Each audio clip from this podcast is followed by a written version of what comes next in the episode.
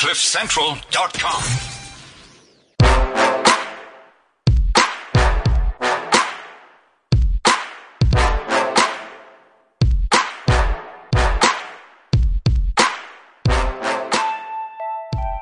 I'm Jonathan. Aren't you going to say welcome to the Renegade Report anymore? No, they know what it is. They pressed it on their phone. Well, they know who I am, so I'm not going to introduce myself. Or say you're present. Yeah, Shelley Garland is present. The faux Shelley Garland. That's the only one that I know of. But anyway, Wits, are you well? Um, I'm as good as you. Yeah, good. Considering I saw you a few minutes ago. Uh, so we had quite a bit of interest um, from, from listeners saying they want to know more about economics, broadly speaking. Yeah. And um, you look, I, I admit I've, I've learned quite a lot uh, as we've gone through this podcast, read quite a bit, but economics is a, is, is a fairly complex area. Is it an art? Is it a science? Is it pseudoscience? We don't know. No one no, knows these things. I don't. So we thought we should bring an economist along to, to help us uh, sort this uh, dilemma out. And in the studio with us today is uh, Chris Becker, uh, an economist we're currently working at Investec Bank. And uh, Chris and I go way back. We tried to start a little uh, libertarian movement a few years ago. Work got in the way. Damn capitalism. Uh, but nevertheless, now we're back. Welcome, Chris. Thanks, Roman. Good good to be here. No, the pleasure's all ours. Jonathan. Yeah, so, and John, of course. Yeah, so should, should we should we begin? Roman says, I can't ask too broad a question, like what is economics? But um, do you want to give us a bit of a sense of sort of modern approaches to economics? There's uh, Austrian School and uh, is it... Keynesian. Keynesian, sorry, I always say that wrong. And Chicago um, School. And Chicago School. Do you want to give us uh, sort of an idea of the modern approach to economics? Or if you want to say, no, well, that's not where it begins, I'm happy to go there as well. Sure. Look, I think um, very simply, I would say there's sort of three um, big branches of, of approaching economics and applying it. The one, the one approach would be um, a sort of uh, Keynesian approach, which would be uh, looking at economies through aggregated data. So you look at the behavior of a whole bunch of individuals and businesses. You sum all of that data together. You look at aggregated economic statistics at a country level, um, from where you drill down into sectors um, and into business statistics and, and data. Um, it becomes quite an econometric approach. Um, and that I would say is sort of the second uh, big method that economists that I see practicing today would tend to follow, mm. is is that they um, become very econometric, very very stuck in models and databases and these sorts of things to try and understand what's going on in the economy. And then there's a third approach, um, which which would fall under the Austrian School of Economics, uh, which which looks at individual action. Um, human action. So the behavior of humans and the incentive structures that exist that drives human action within an economy. So it really starts from an individual level, tries to understand the um, the economy and the framework that they're operating within, the rules and the regulations and interest rates and prices in the economy that's going to drive entrepreneurial action and behavior. And so that's sort of a, an approach that I tend to follow, that I like to follow, to try and understand and make sense of the economy and business cycles and interest rates and the effects that that has on the economy. Um, and and then from there, you can start to aggregate data. Um, so I, I feel that it's like a it's a branching of microeconomics, macroeconomics, um, as well as behavioral economics. It's all in the Austrian school. So currently today, the sort of um, modern branches of economics, the monetarists and the Keynesians and all these guys, are now saying, well, we need to look at behavioral economics and add that to our mm. toolkit. But the reality is uh, Eugene Bombavik and Ludwig von Mises and Murray Rothbard, all these Austrian school economists were doing that, and they've been doing it for the last hundred years. And were quite successful in doing so. Been very su- successful in doing so. So, I mean, based on, on the two definitions you gave us, it, it appears that Keynesian economics is great for like a centralized state to so-called run the economy. So if you look at uh, the interest rate must be at five percent so we curb inflation, and the G D P is this and that. It's, it's all stats and data, and it's useful for the state to devise some sort of policy. So as soon as you talk about state policy, is that inherently Keynesian? Well, I think that approach lends itself to to policymakers. You know, policymakers are in the business of setting policies and trying to manage economies. Um, they don't care so much about individual liberty and and rights and, and the incentives of, of people and how they act and behave. Um, so, I mean, if, if you're in government, the policy that's going to allow you to do more and get out of bed every day and set interest rates and decide how much money to spend, if you're sitting in the Ministry of Finance, how much money to allocate to whichever ministries, you need to be constantly coming up with ways to to interfere. And so that's that's very much the sort of more interventionist approach to economics, which is squarely where the Keynesian school sits. So, for example, if we can talk about um, the global financial crisis of two thousand eight, mm. this would be a good way to sort of understand the differences in, in the way of thinking. But we know what happened, Chris. The free market failed. Dismally. yeah. Don't you know that capitalism failed, and it, it failed hard, and now we need social democracy to fix it? Yeah, so and more government spending and lower interest rates, right? Right. right. Um, ignoring that interest rates were ultra low in the two thousands. Mm. Um, the government in America, for example, were putting these incentive structures in place, encouraging people to all own homes and to borrow more to do it. Um, money was cheap and easy. And so government was enabling this big credit boom and housing bubble to form, which busted. Okay, so that from the Austrian approach, that would that would be the issue. Individuals were incentivized and led down this path of t- borrowing too much money and spending too much of it on houses, which inflated a housing bubble. Whereas the Keynesians, for example, saw this sudden contraction in demand where households and consumers saw the, the, the value of their homes going down, which led to the psychological impact of having to tighten their belts, borrow less, spend less. So demand went down in the economy. They see the solution not as, as actually letting the deleveraging and house price correction clear the economy of the excesses that it had just gone through. Um, but we need to cut interest rates more. Actually, we need to print a whole lot of money now. Um, and also start um, government spending. And yeah. bail everyone out as well. And bail everybody yeah, so, out. So, so to get out of the hole, yeah. you need people to spend much more mm. than what they're already doing, which is counterproductive mm. because then debt racks up. And then how do you pay back that debt? Like in a Keynesian model, how do they expect to get out of that hole if if your solution is to spend whenever times are tough? I mean, how do they repay debt at the end of the day? Yeah, well, in a perfect world, what they would want is that they can sort of prop things up for long enough so that the entrepreneurial spirit comes back, the animal spirits pick up again, so that businesses can start earning profits, be profitable in order to generate the taxes to settle the debt down down the road. Okay, so when there is like a boom, so to speak, in the economy, that's mm. when the government is supposed mm. to pay back the debt yeah. they used when there was a bust. Do they ever hit the boom, though? Because the it sounds like it's a self-defeating philosophy in that um, you'll never get to the boom because you keep creating a bubble in some way or other. Um, and so, um, you, whatever success you, you get to will never exceed the amount you have to pay back. That, that seems to be a fundamental flaw in the, in the, in the principle. Yeah. So what, what tends to happen is they'll create booms and busts in different sectors of the economy as you go along. okay. Okay. So yes. if you look at the nineties, for example, you had the tech bubble. Yeah. Brought on by the same stuff. And in Green St- Greenspan, who was the, the, the, the governor H F, of the Federal Reserve yeah. back in the nineties, was also keeping interest rates too low for the economy at that point in time. So it was around seven or eight or ten percent at that point in time compared to zero today. Um, but it led, led to excessive investment and spending and capital accumulation in the tech sector. Bubble busted in two thousand, two thousand one. Obviously, there was an excess supply of tech companies and capital and, and people in the labor force and all these things that had to be liquidated um, in the next sort of decade.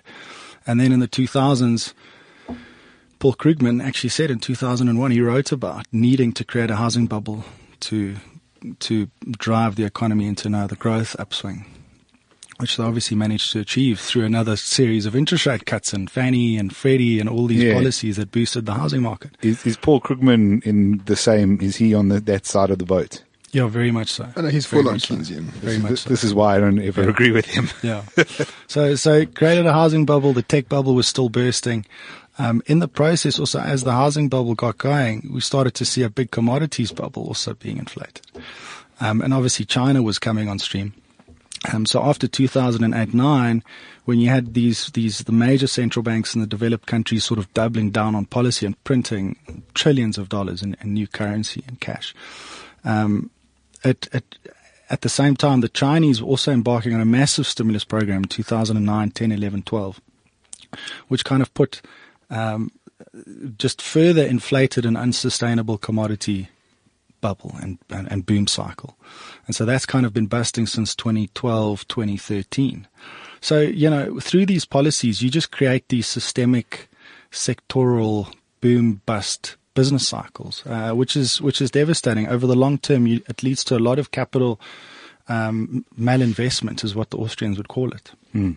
You know, so you, you have excess investments and overcapacity, and it's it's it's a less efficient way of allocating resources in the economy. I mean, ironically, people who are against the free market always say, no, the free market has these booms and busts, and you need to somehow control them. But it's like these people are creating them, like, on purpose. Because I assume the same the same methodology applies in each one. I think the next, uh, from what I've heard, the next bubble is the student loan, or what's it called? Uh, what's it called when you, yeah, student loan bubble. Like everyone, yeah. everyone goes to university, and it's like it's up to like one point two trillion dollars now, the amount of debt owed on those loans. But it's the same methodology throughout. So ironically, anti-capitalists who say that the free market has these booms and busts, and they, these booms and busts must actually be controlled through a central regulatory framework, uh, that framework is creating them, the booms and busts, on purpose. Yeah, sure.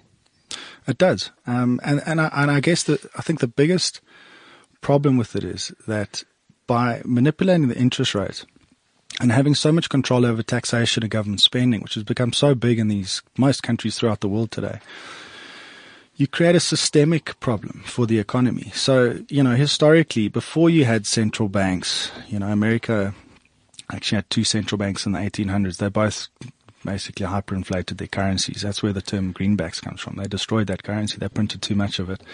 And in the Civil War, it basically disappeared. But even when um, economies were still on gold standards where the central bank couldn't interfere with Uh, with monetary policy and interest rates and so forth. And governments were really small. I mean, in the eighteen hundreds, the American government only generated tax revenue from international trade and from property taxes. So government was really small. But you still had you still had boom bust. You had bubbles in certain sectors and, and busts. But what tends to happen when the government takes control of money supply and interest rates and government spending, it starts to create Um, a misallocation of resources on a na- on a sort of national-wide basis or scale. Um, and the costs get transferred onto the taxpayer instead of the entrepreneurs who make the mistakes. If yeah. that makes sense. Yeah, too big to fail. That sort of that sort of mindset. Yeah. Is is there anyone not running this model in terms of states, I'm I'm thinking. You know, and, and I, not necessarily ones that are defunct, you know, Somalia would be one example.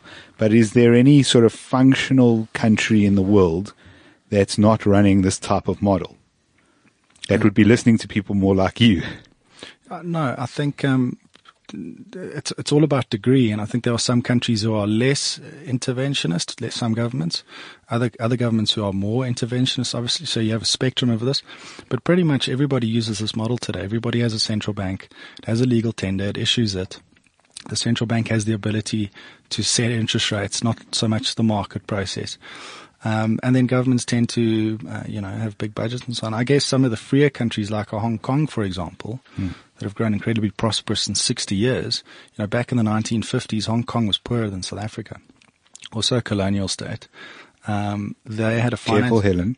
They had a, they had a finance minister in the nineteen fifties, a guy by the name of John Cowperthwaite. And, um, he actually took this uh, laissez-faire approach, and he said, we're not going to collect uh, data on the economy because it would give the interventionists and government ammunition to interfere and basically slow down progress that the entrepreneur would bring about. Um, there was sort of a famous story of, of lobbyists in Hong Kong who wanted to have a, of a, have a bridge built over um, some some some water mass.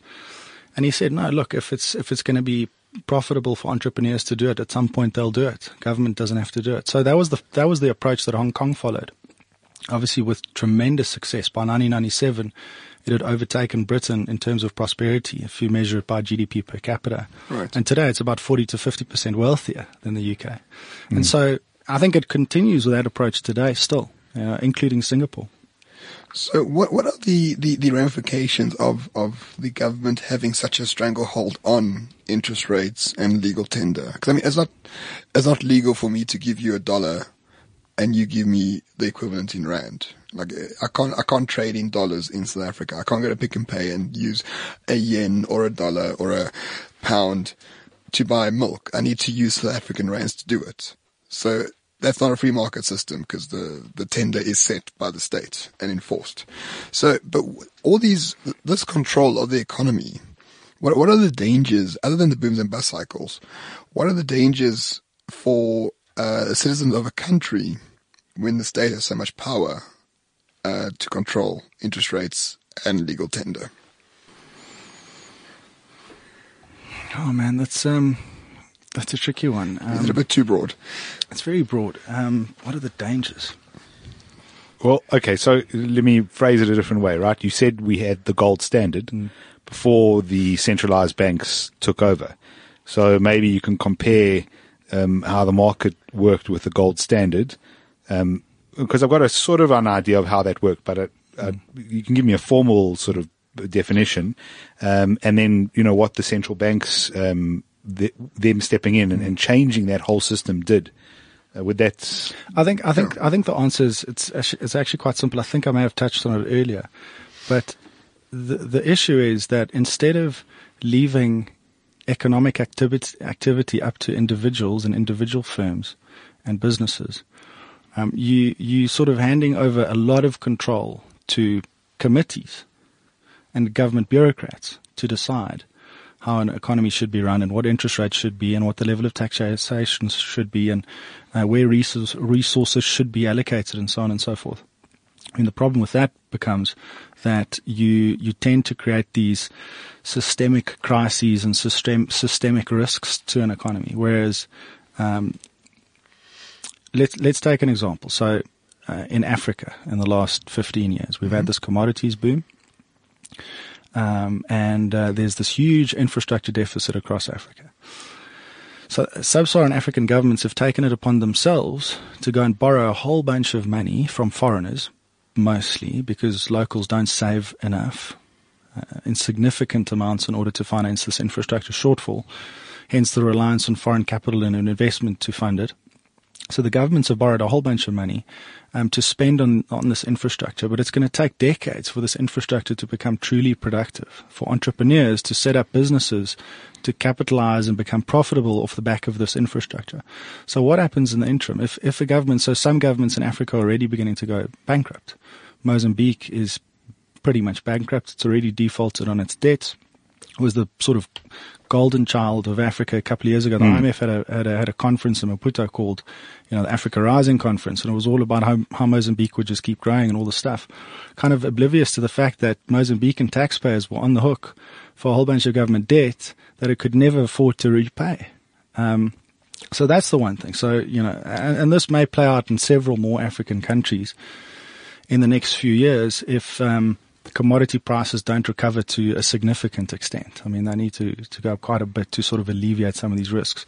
Take the American experience of infrastructure development. In the eighteen hundreds, it had the railroad boom from about eighteen thirty to eighteen seventy or eighteen eighty. It was basically funded not so much by government, by private capital, primarily from Europe. Um, and so most of these these railway lines were privately incorporated businesses that were ru- run for, for profit. So it was being built along the routes that would generate profits, income. And quicker turnaround, yeah. and income. It would, that made the most most sense. Um, and so they were profitable for a while. But by nineteen thirty, I think it was, or nineteen thirty-five, something like ninety-five percent of these railroad businesses had gone out of business. They'd gone bankrupt.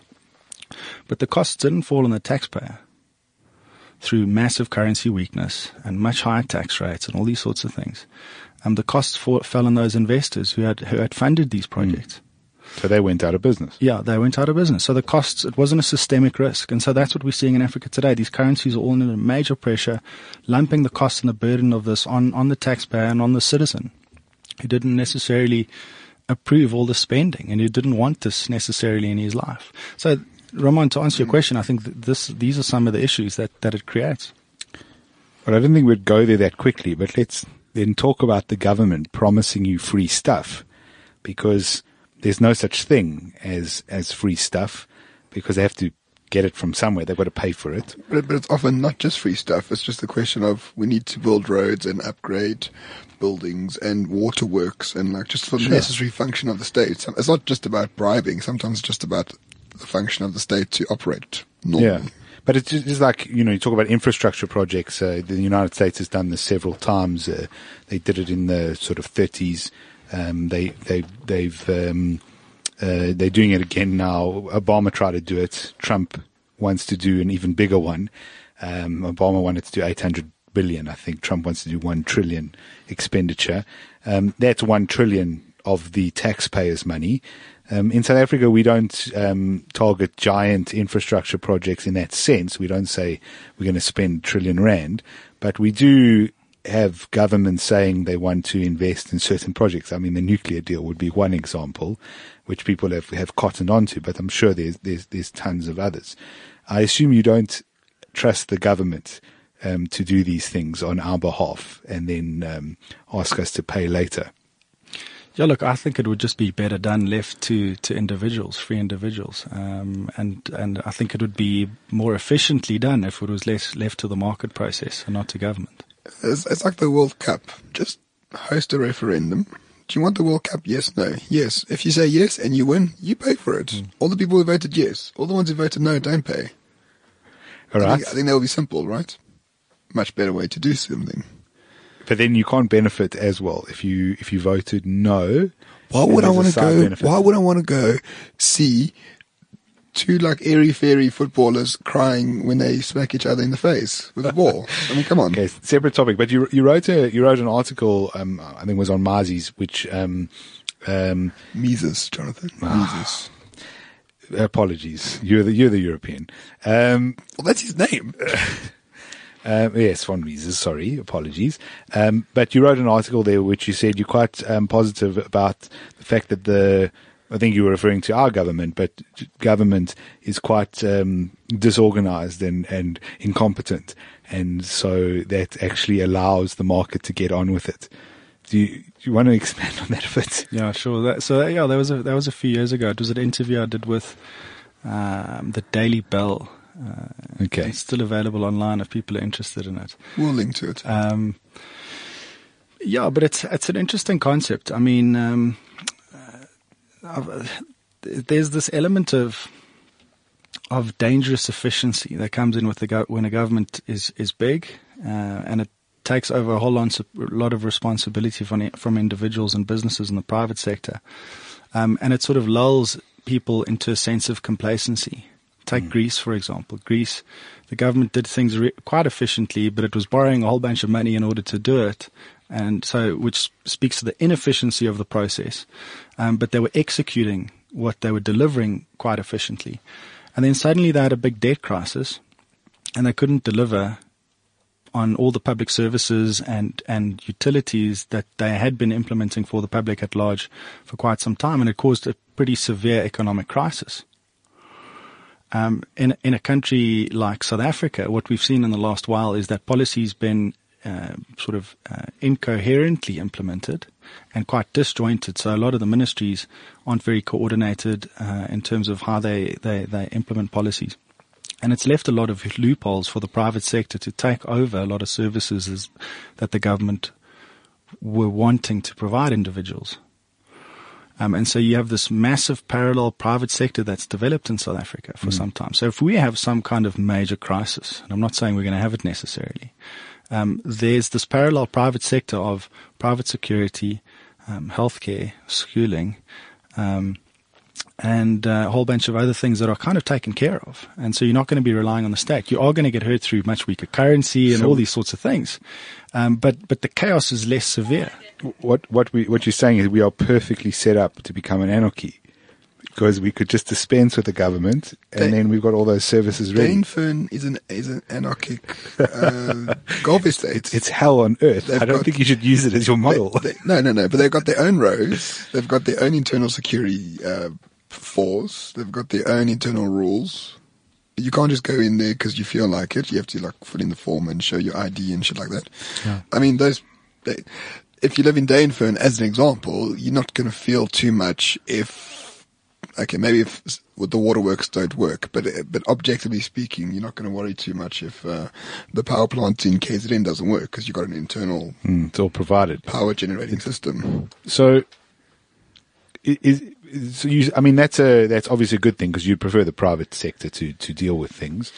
Um, but isn't it better if, because what we've got is, yes, we've got incompetence from government that causes, for example, our security industry to be huge because our police service is um, just basically defunct in many respects. Um, and that's great, except we still pay the police service a large amount of money. So, um, it's not an ideal situation. The best, the best situation would be for the government to go, okay, cool. You've, you've got the security services doing that. That means we don't need as much of your tax money. Um, so our biggest issue would still be the incompetence combined with the corruption. Is that, is that a fair, fair oh, view? Yeah, sure. It just raises the cost of living here. Um, but the fact that we've had this parallel private sector developing, providing these services that otherwise probably wouldn't have been there or as good, mm. clearly. That's why the private sector has developed to do it. Um, that would have just meant that our lifestyles would have been lower. You know, would have been even more dangerous to live in certain areas of Joburg. Mm. Um, we would have, I think, significantly worse, worse healthcare. Um, you know, and a whole bunch of other things. So that that could have potentially driven uh, a more significant outflow of, of middle-class South Africans from the country. So it hasn't happened up until now. So mm. you still have capital accumulation and investment and all these things happening because this parallel private sector was, was allowed to develop. So what was interesting is if you look at the sort of um, the battle of ideas and the political spectrum in South Africa, Um, it seems to me that like in the last year or so, there's been a sort of a, a, a reunification around the principles of the National Democratic Revolution, at least in the ruling mm. party. Um, and the National Democratic Revolution, if you go and read the texts, is, is basically about um, redistributing the means of production from, mm-hmm. from private hands into public hands. And it's about bringing around socialism and ultimately communism in South Africa. And it's very clear in the texts when you go and read these things. And that was what the was sort of primary uh, criticism of the current president from uh, A N C veterans and the South African Communist Party and Cosatu was all around the threat to the National Democratic Revolution and executing on this. Um, and so what concerned me a lot around the political dynamic is that there would be an exclusion of the private sector or suffocation of the private sector if the N D R would become the rallying cry to keep the political, at least the tripartite alliance together. Mm. But what was interesting in this morning's Business Day, there was a story about the N H I um, and the current Minister of Health, Aaron Motsoaledi. Mm. That's his name. Spot on. That is right. Yep. Um, it's better than uh, uh, my, uh, my my my name rec- recognition these days. um, is um, I cover a few African countries. That's why I just had to check, and uh, there's a lot lot of names to remember. But um, he he's still wanting the private sector to form part of the N H I. Um, I was I was quite concerned that if there wouldn't be private sector involvement, and there seems to be another faction because in the article, Cosatu was pushing for no private sector involvement at all. And if that's the route that this takes, I would be quite concerned around the ability of, of, of healthcare in South Africa to support a middle-class lifestyle. Mm. So that becomes a significant risk. Yeah. And we discussed it actually on the previous podcast uh, yeah. with regards to the N H I and healthcare. But yeah, it's. Uh, I, I think he's being a little bit uh, disingenuous um, in terms of the private sector being involved. Yeah, they'll they'll own the buildings. They'll get told how much to charge. It's still socialism. Mm. Um, but anyway, but a, a an argument made by by people who who, who think that the state should have certain um, what duties to perform is that you got this notion of public goods, right? So if you privatize uh, water or energy production, like um, like an Eskom, we can't trust the private sector to deal with it adequately because they could charge whatever they want, with with little um, little uh, pushback. So this notion of public goods is important. Uh, that's why the state needs to run these public goods, and they need the taxes to run those public goods. Okay, South Africa's not a great example of that because our state-owned enterprises are awful. All of them. But in, in a in a functioning democracy, I mean, does the state have any role to play in the economy? for you? Look, and I think in to be pragmatic, the the the, the political economy that we find ourselves in today, as we mentioned earlier, all governments have a central bank that set interest rates, control the money supply, and you have gov- big, generally big governments who tax a lot and spend a lot of money, and they have so they have a lot of influence over the economy. There's a lot of theorists like Hans-Hermann Hopper and Murray Rothbard and these guys who are anarcho-capitalists, mm-hmm. who basically put forward very good arguments for why you don't need any state involvement at all, that security can be provided by the market. Clearly it's being done in South Africa, that insurance um, would be key to the provision of security uh, and a legal framework for for for economies and societies. Um, and uh, But I think it would be extremely difficult to try and implant that into a, sort of the modern modern political economy that we find ourselves in. Absolutely. But yeah, sure, I, I, I could I could totally buy that. Um, I mean, if you look if you look at Ireland, sort of medieval Ireland, it functioned along those lines. You know, very tribal society. They had their own little private courts, private provision of security, and all these things. And they were by no means prosperous like we are today because they didn't have the technology that we have today. Yeah. But that's how their society functioned. Right. In fact, an interesting point on this is that the, the British could never colonize Ireland because they didn't have a, a chief that ruled over all of Ireland. Well, you had no all central, these tribes. Yeah. There was no central government that, yeah. that the Brits could just come in and take over and control. And there was so no, they could never colonize Ireland. And there was no unified system of taxation to take over either. Exactly. That's why it's impossible to take exactly. over an anarchy. No current, no single currency and all these things. Yeah. yeah. So, but so but back to the notion of public goods. That whether you want to or not, we live in a in a democratic state. There are obligations on the state to to give us what is required through the constitution or whatever whatever the other document. So I mean, it's important that the state uses those resources for the betterment of everyone. Um, I mean, I'm not convinced. I mean, are you? But com- but come on, I mean, look, but just look at it. Look look at the real world. I mean, who does it best? You know, who's providing uh, the best medical services, who's providing the best security services and all these things that are much lower cost. Mm-hmm. Um, so, I mean, I think there's like proof to re- sort of refute so, that, that the state needs to be providing all so these, l- these. Let me be I'm devil's be, advocate. I'm trying to be devil's advocate, let me but be it's the so devil's hard. Advocate. All right. So, so the devil's advocate would say, yeah, Chris, you know, we've, um, we are, there are security services being provided, there are there's healthcare being provided. That's only to a small sector of the population. Essentially, the majority, and certainly on healthcare, for example, the majority of the population is still um, uh, forced to use public healthcare, which uh, waxes and wanes in its quality.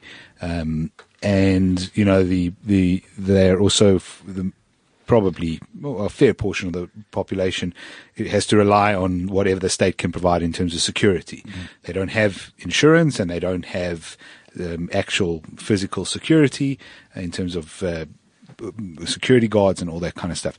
So, um, of course, we need the state because look at all the people who have who are have-nots, mm-hmm. um, and you can't just be a have and say that that's okay. So, sure. um, and so then economics, the economics we follow must um, sort out the have-nots. Mm. Sure. I mean, I've I've I've heard this argument also with regards to education. You know, mm. um, you know, uh, I think I think I think the the quality of private school, the likes of Kiro that are providing different tiers of service, mm. you know, sort of entry level, but it's perhaps still out of reach for the lowest income South Africans. Mm. Um, but I think the point here is it's still very difficult to start up a school.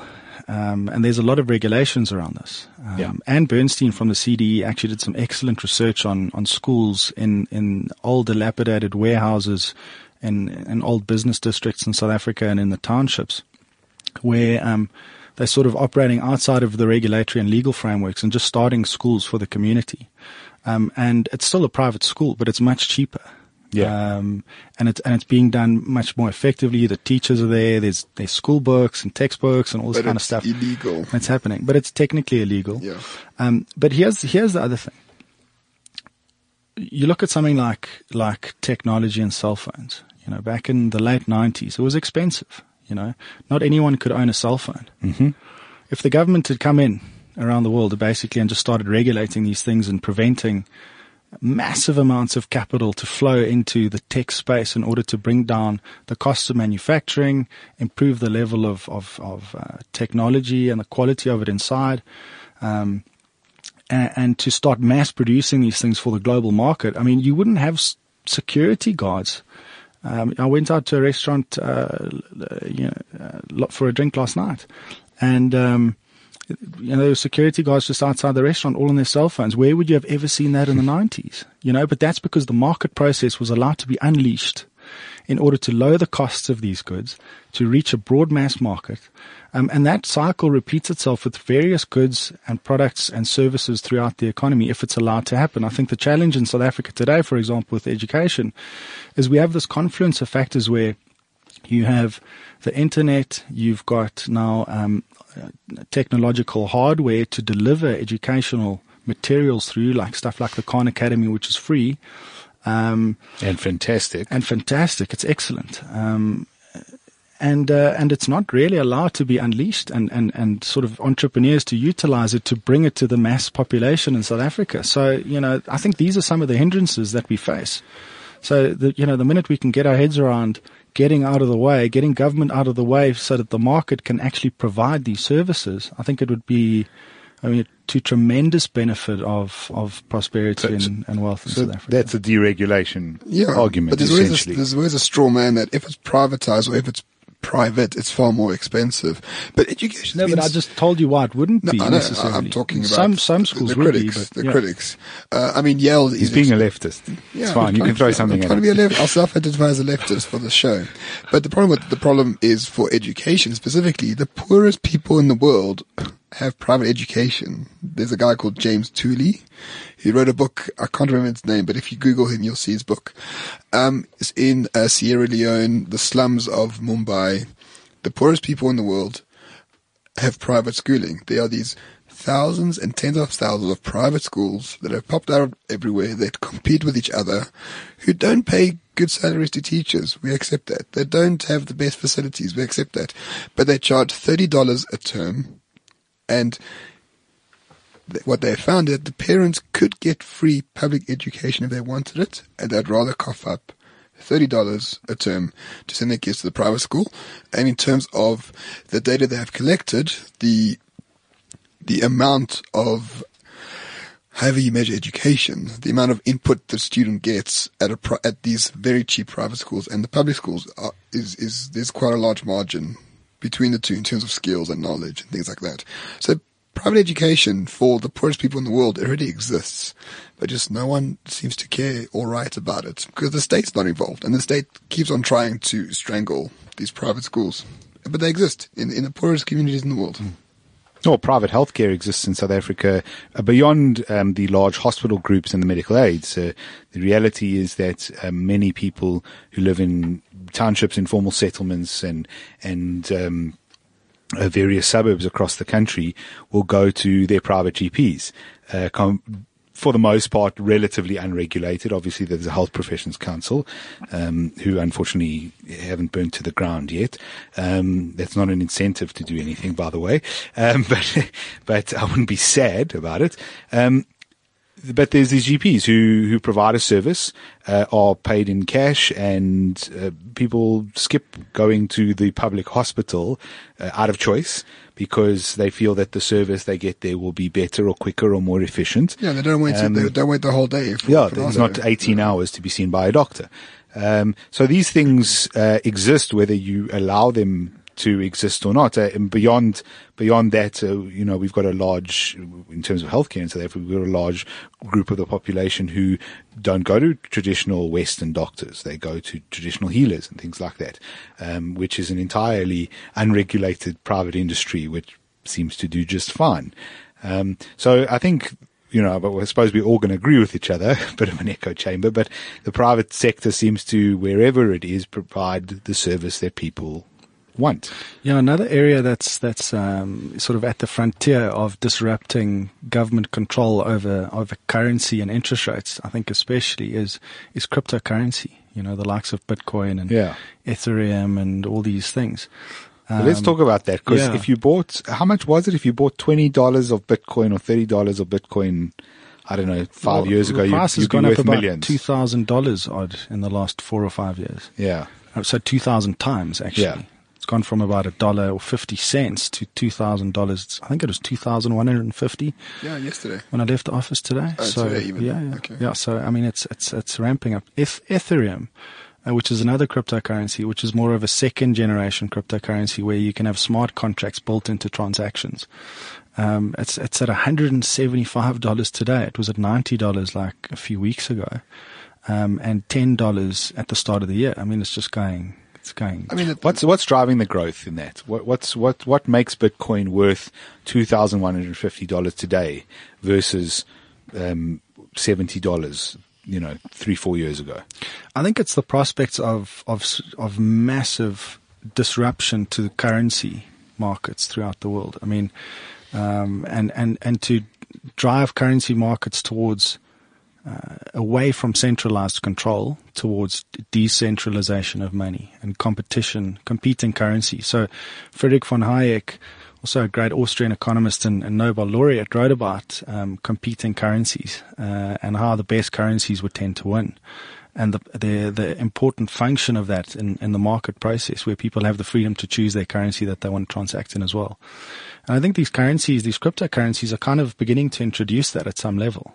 We were chatting earlier before the show just about the complexity still mm. of trying I, I, to understand I was, these currencies. Yeah, I was saying just if you're a lay person and, you know, if you're listening to the show and you go, sure, that sounds like good growth and maybe I want to put some money in that. Mm. The truth is, is actually getting into it is – it's not that complicated, but it's not simple. It's certainly not as simple as walking into Capitec Bank mm. and opening an account. Yeah, sure. Um, so, I mean, that's why it's one of my bigger investment regrets is not buying Bitcoin back in twenty eleven. And the reason for that was not that I didn't understand it, but just it was a pile of paperwork that I had to do, and I had to get on with work that day, you know. So I pushed it aside, and then it got covered in another book and another file and something yeah, else. Five and years I, later, and like, you uh, missed yeah, the boat. So four years later, I actually got around to doing it. But what had happened over those four years is that much, uh, much, much better um, interfaces and platforms that are far easier to understand and operate for a layperson um, had had been designed and developed by entrepreneurs. So that's kind of where the market's going as well. So and that would have caused the growth as well, because that would have and that's contributing interest. To the growth too. Yeah, yeah. So it's much more accessible. It's much easier to now get into mm. uh, Bitcoin and all these cryptocurrencies. Um, I think I think yeah, it's it's going to be a disruptor to the currency space. Uh, f- I think potentially for you know for decades to come. I think in the next ten years.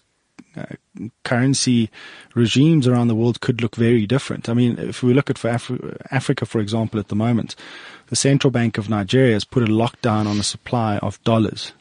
After the oil price collapse, the, the supply of dollars basically vanished. A lot of our investor clients and even businesses are stuck in the country earning earning money.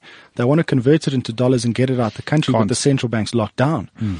Um, now, th- the thing is, the cryptocurrency market in, in, in Nigeria was not well developed before the lockdown. Hmm.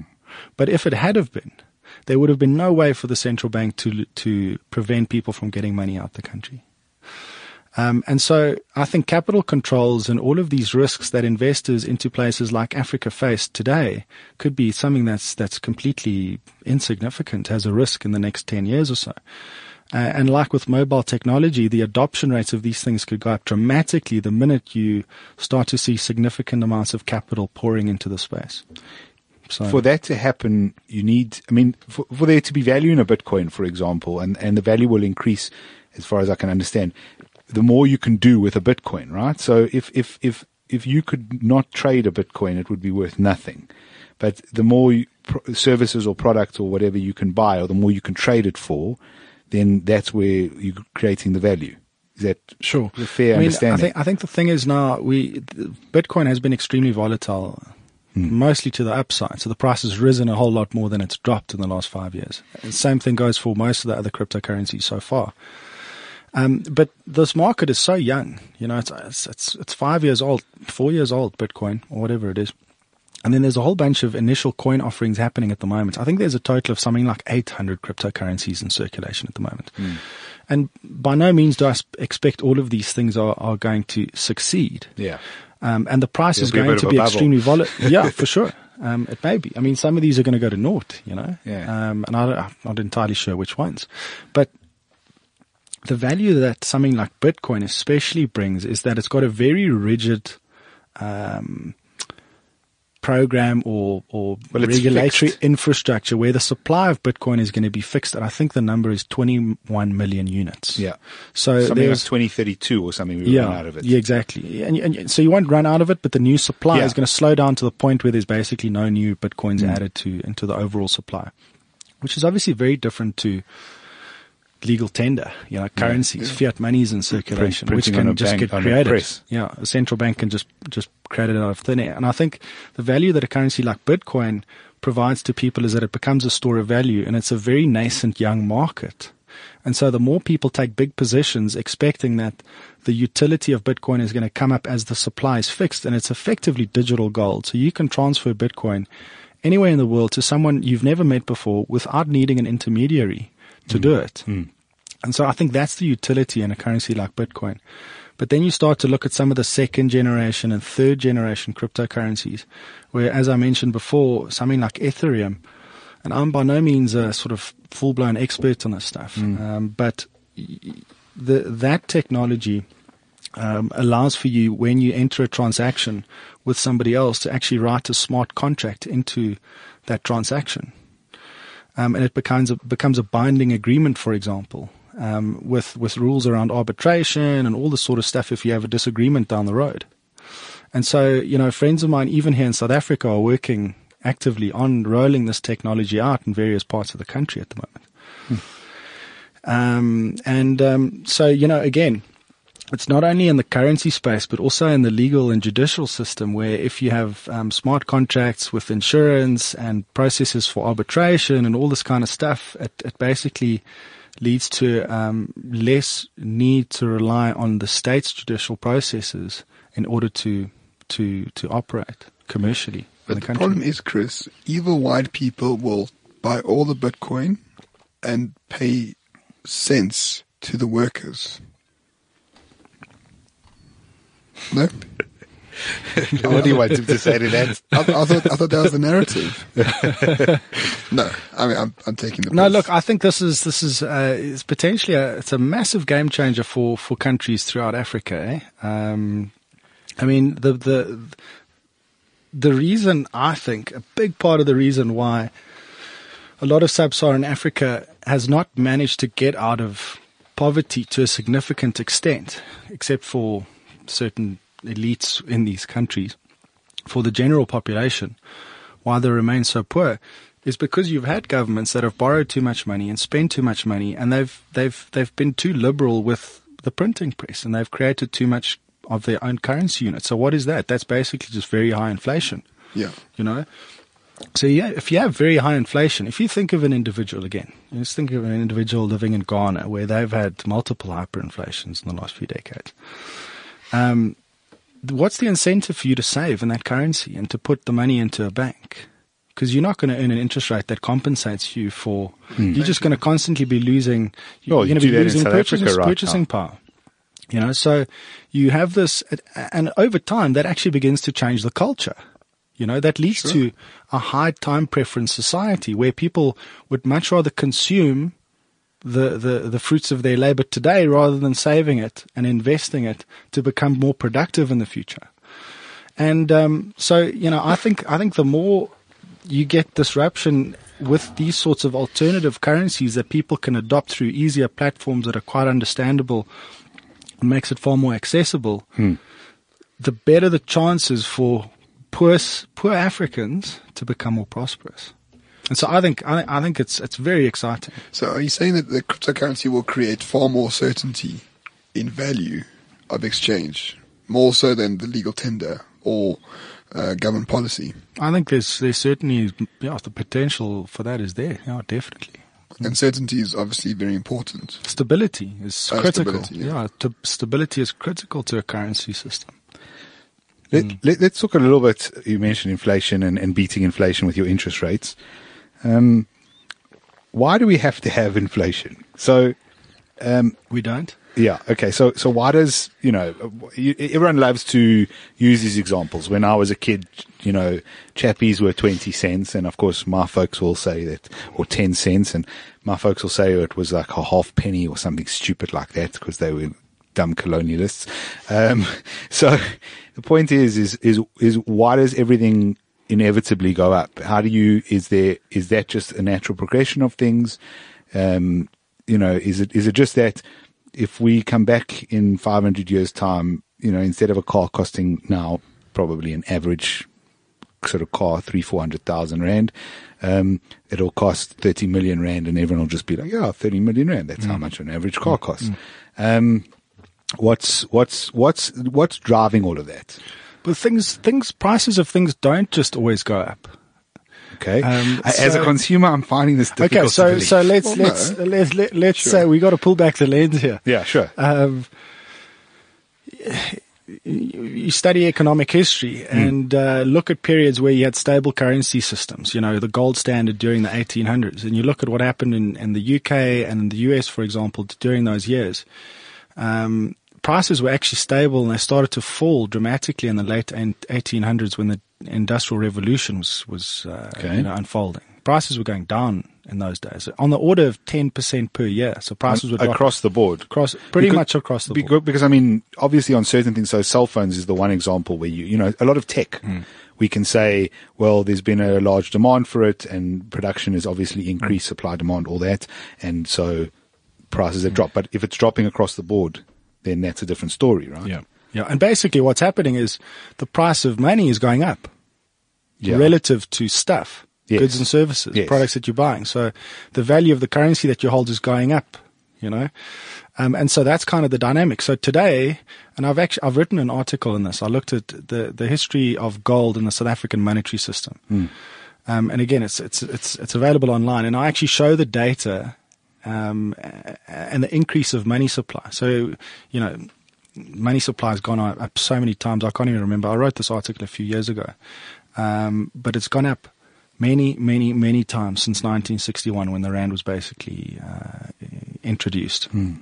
And the trend's accelerated since the nineteen seventies. And what it means basically is um, the more currency gets put into circulation, the less value each other unit that exists has.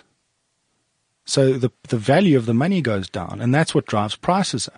Yeah. Now, it's a miracle that that business people and entrepreneurs are actually able to allow other prices to drop in this environment because central banks have this mandate that they've given themselves in order to target rising prices overall. While the business person is there trying to constantly bring lower prices to, to more, more consumers customers. At a better quality to attract more customers.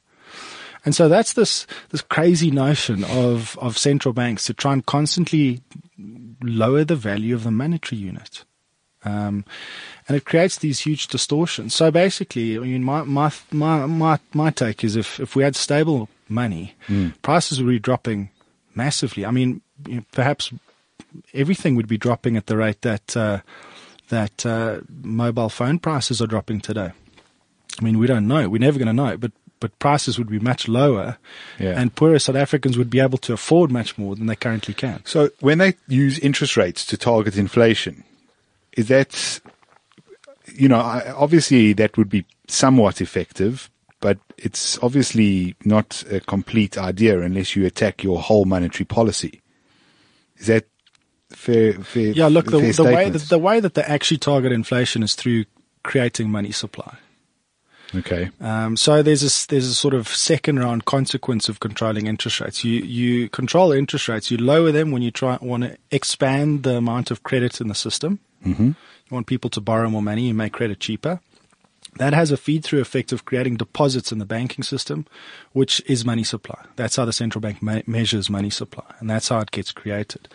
So you lower interest rates, more money supply, and the value of the monetary unit goes down, and that's what gets you inflation. That's what f- causes prices to rise, and vice versa. You know, when the business cycle goes into a slowdown phase, interest rates are generally going up, money supply You're slows down. You're making me hate the Central Reserve Bank. And it's, and it's, and it suppresses prices. But it has a, it, it has a far more, fundamentally, far more um, serious impact in that it, an interest rate is probably the most important price in the economy.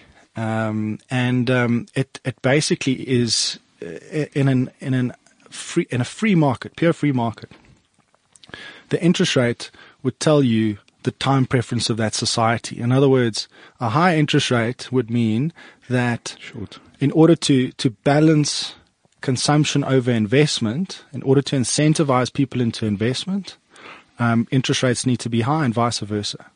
Okay, you start messing with that interest rate. So, for example, in a high time preference society, you artificially lower the interest mm. rate.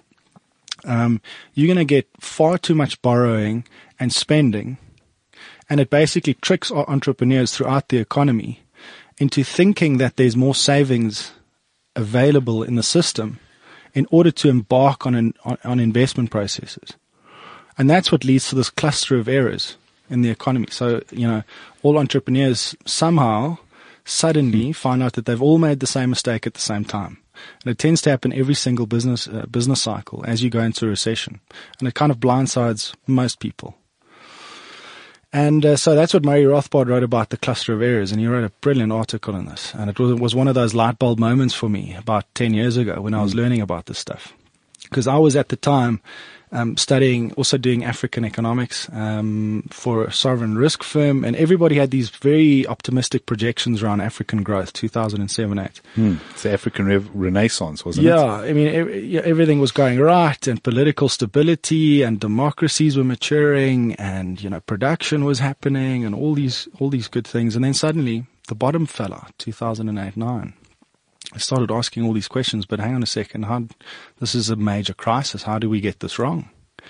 You know, and the, and the people I was I was working with at the time, you know, the senior economists were kind of like, no, but it's a once in a lifetime event. You can't predict these things. And I couldn't quite I couldn't quite get my head around that. I just felt like, surely as an economist, you need to be getting these big events.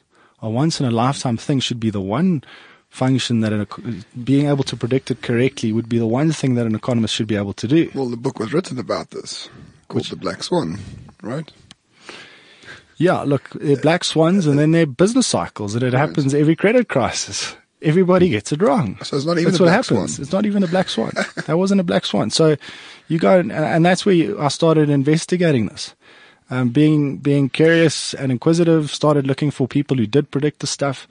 And, uh, you know, there's a guy by the name of Peter Schiff. He's the president of Euro Pacific Capital in America. And he made this, I mean, he was predicting this housing bubble and crisis. And th- in this one presentation in particular uh, for the Mortgage Bankers Association in both two thousand six and seven, he laid out exactly how this credit crisis was going to be playing out, literally as the dominoes would fall. And he described it perfectly in an hour and a half long presentation to the Mortgage Bankers Association in America. And he hmm. says he was never invited back. Yeah. I mean, a year later, it all kind of unfolded exactly as he'd predicted.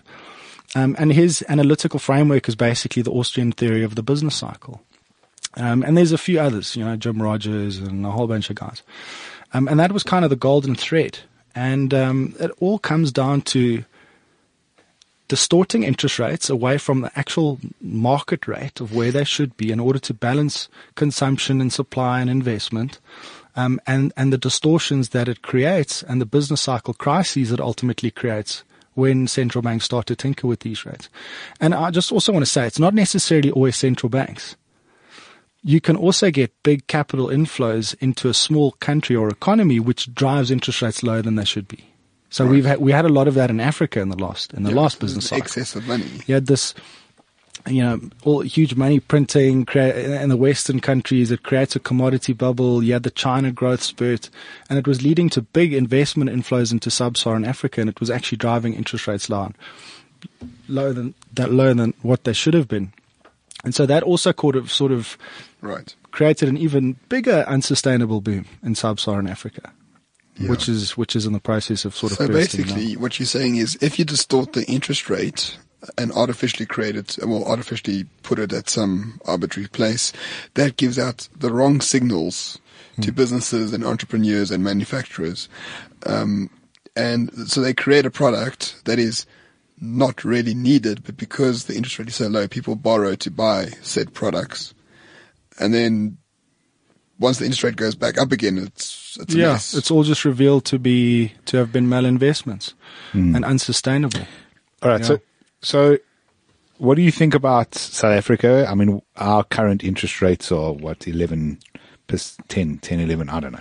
I'm not. Uh, yeah, that's where, sort of where, where prime prime interest rates are. The policy rate's lower than that. It's around seven percent. Okay, so where do um, you think it should be if it was real? Um, so if, if we had a free market and like a real free market, well, no possible. control. I don't know if it's possible to. But you see, it's, it's, very, it's very hard to say because, I mean, let's think, let's think about this. Um, if the central bank, let's say, retired and was dismantled tomorrow mm. and they didn't have control over, over interest rates uh-huh. anymore and the rand supply was from now on fixed. Where it is. I think there's very definitely potential for interest rates to go significantly higher from here because it would cause, it would cause a major economic crisis because everybody's now become used to higher prices constantly. So high inflation, weakening of the currency consistently in order to allow prices to rise three to six percent per year, which is the South African Reserve Bank's inflation target, um, and sort of lower interest rates, which are controlled by the central bank. Mm. Um, but on the other hand, let's say um, this is allowed to happen and you get a sort of ideological shift at government and there's a huge focus on securing property rights in South Africa and liberalizing this economy. I think you would then start to see potentially um, a, a, a, a far bigger appetite for entrepreneurs and business people and even foreign investors in order to dishoard their savings in South Africa, to put their savings to work in order to accumulate capital, to lend it to other people and all these things. So you, you could potentially see interest rates coming down. Um, yeah, and, and ultimately where it settles is very difficult to predict. Yeah, sure. But where you think the country's going depends partly on those kinds of um, ideas in terms of where, where we actually are versus where it's falsely set. Yeah. So, yeah. So where do you think we're going currently? Yeah. So I, I, I think, I think, I think short-term interest rates and where they're set, the way around, how I think about the outlook is too low for the economy. It needs to be higher. Um, and um, look, let, let's think about it like this as well. There's a global backdrop to all of this stuff. I mean, in America in nineteen eighty-one, interest rates were around seventeen or eighteen percent. Mm.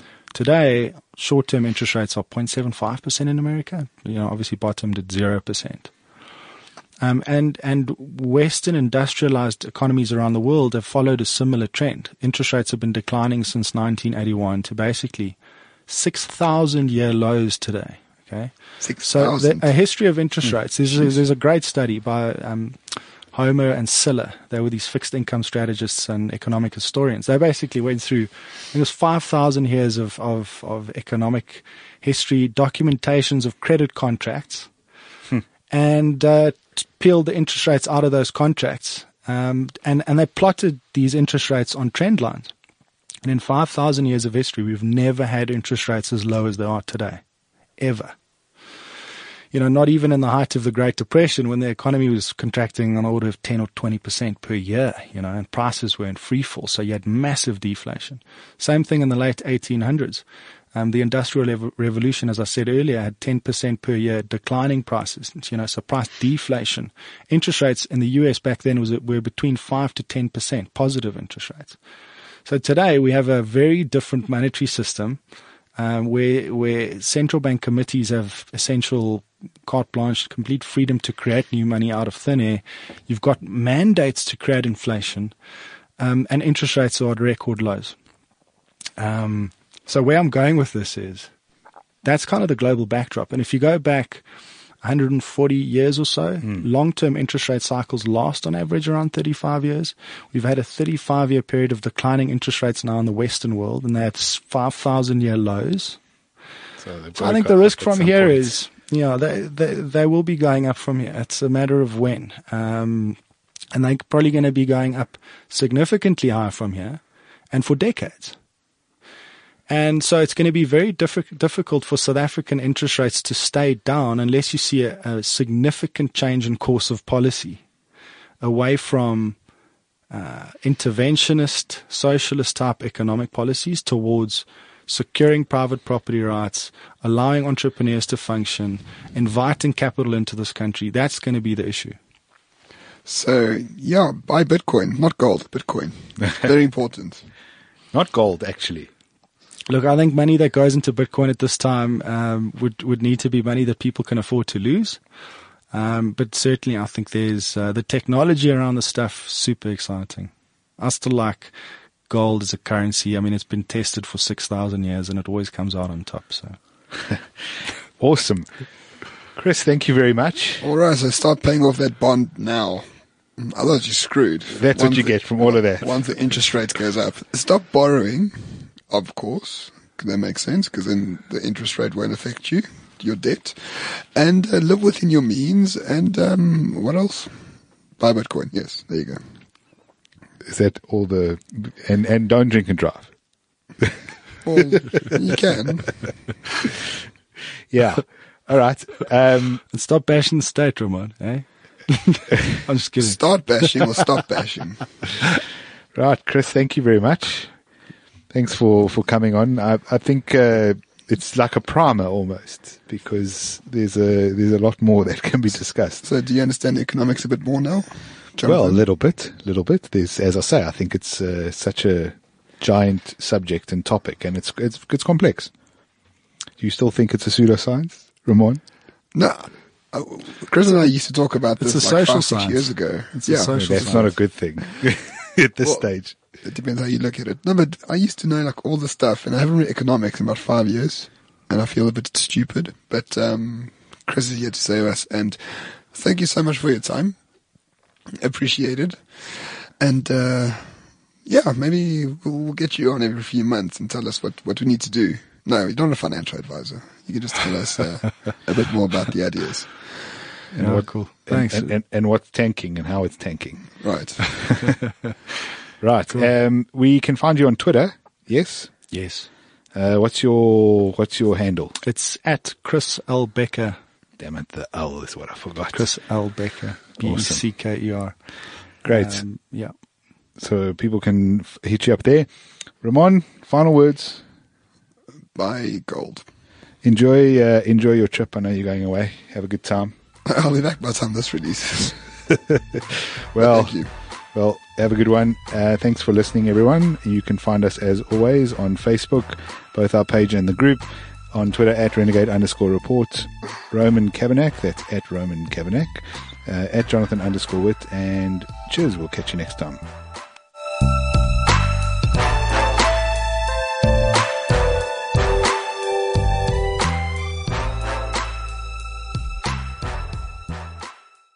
Cliff Central dot com